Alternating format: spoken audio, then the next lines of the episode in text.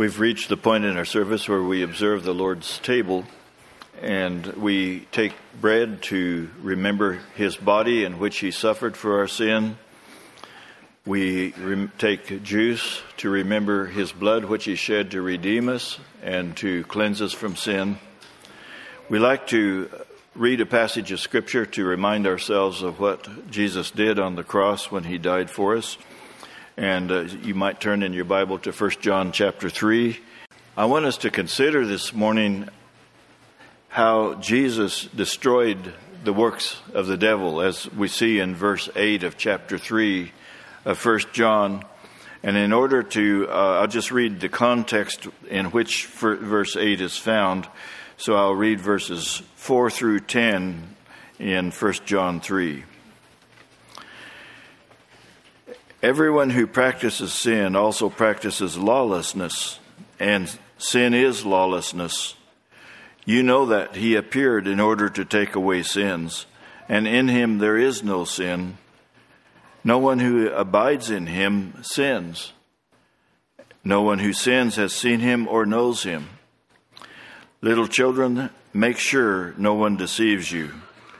The one who practices righteousness is righteous just as he is righteous. The one who practices sin is of the devil, for the devil has sinned from the beginning. The Son of God appeared for this purpose to destroy the works of the devil. No one who is born of God practices sin, because his seed abides in him, and he cannot sin, because he is born of God. By this, the children of God and the children of the devil are obvious. Anyone who does not practice righteousness is not of God, nor the one who does not love his brother. The last part of verse 8 says, The Son of God was manifested for this purpose to destroy the works of the devil. We want to consider how Jesus does this but first, we want to see what are the works of the devil. Verse 8 gives us a clue to his character. It says that the devil sins from the beginning, and sin is opposed to the righteousness of God. Satan has worked as an adversary to God from the beginning. In the garden, God placed the first man and the woman with abundance of trees that they had the, the right to eat from every tree in that garden except for one.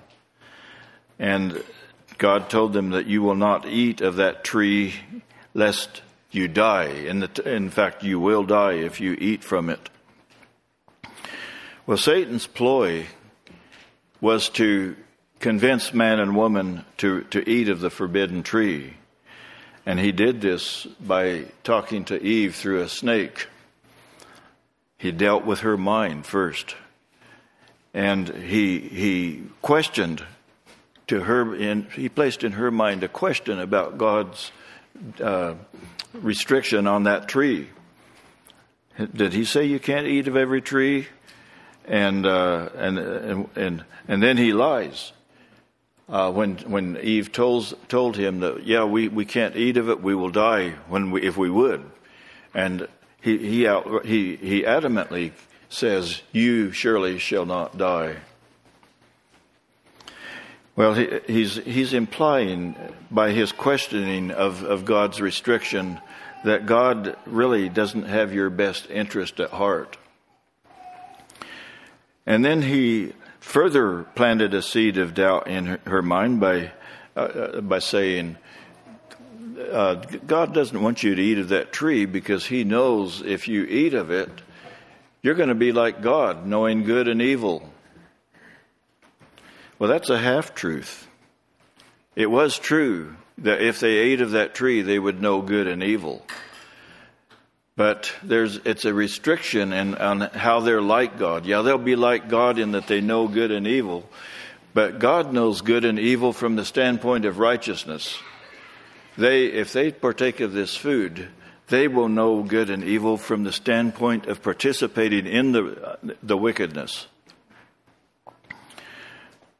So, so they, uh, God says uh, or Eve began to look at the tree.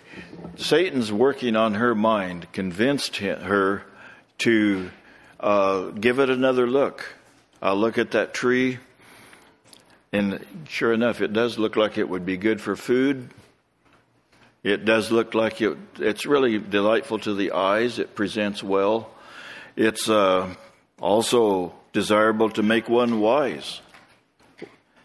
So she eats from it. She doesn't die physically right off, but she did die spiritually that day. She and she convinced Adam, and they both noticed that they were naked, hadn't bothered them before. They now knew evil, and now they're hiding from God. They died spiritually, and they passed on this spiritual deadness to their offspring including us. So, God makes a promise right off the bat.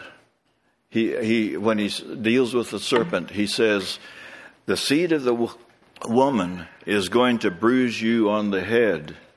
This was a promise of a human being that would be born who would, who would actually have the div- divine power and authority to destroy this, this serpent, to destroy the devil.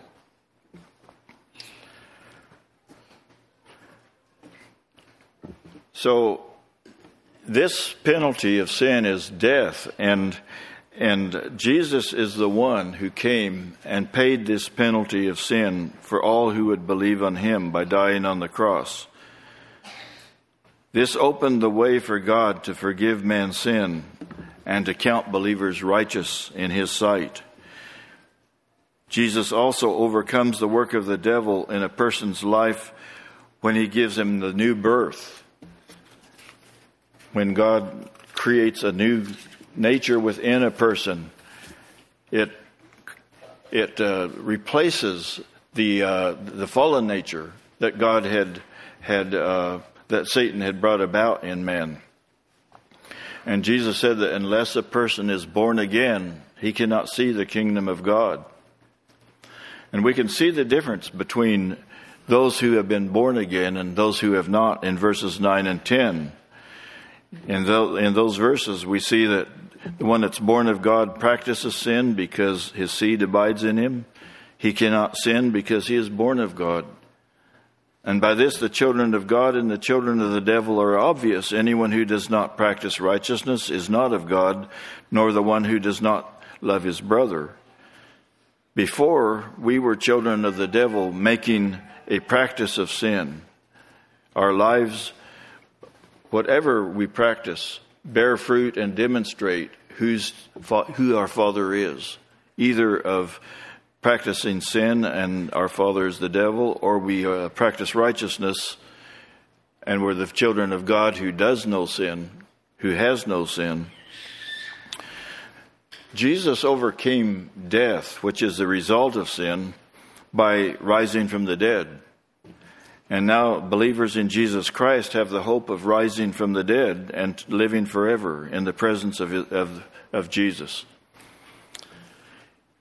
In the garden, the devil worked on the mind of Eve in a way that she and her offspring would think contrary to God. And, and uh, in redemption, we are being transformed by the renewing of our mind. So God continues, Jesus continues to, to uh, destroy the works of the devil by continually transforming us as long as we are in this life. And the more we take in the Word of God, the longer we do it, the more we become transformed. The more we think like God, the more we become like Jesus Christ. And this is what God has ordained for us. So, Christian, this morning, as you partake of the Lord's table, thank the Lord for undoing the work of the Lord, uh, of the devil in your life. And uh, be quick to confess and forsake sin. And if you're here this morning and have never embraced Jesus Christ as your Savior, we ask that you refrain from partaking of the Lord's table. This is for believers. But we do uh, want you to really consider seriously that Jesus Christ is the only way, the only one that has the power to deliver you from sin and from death, from the spiritual death in which you do live if you're not His.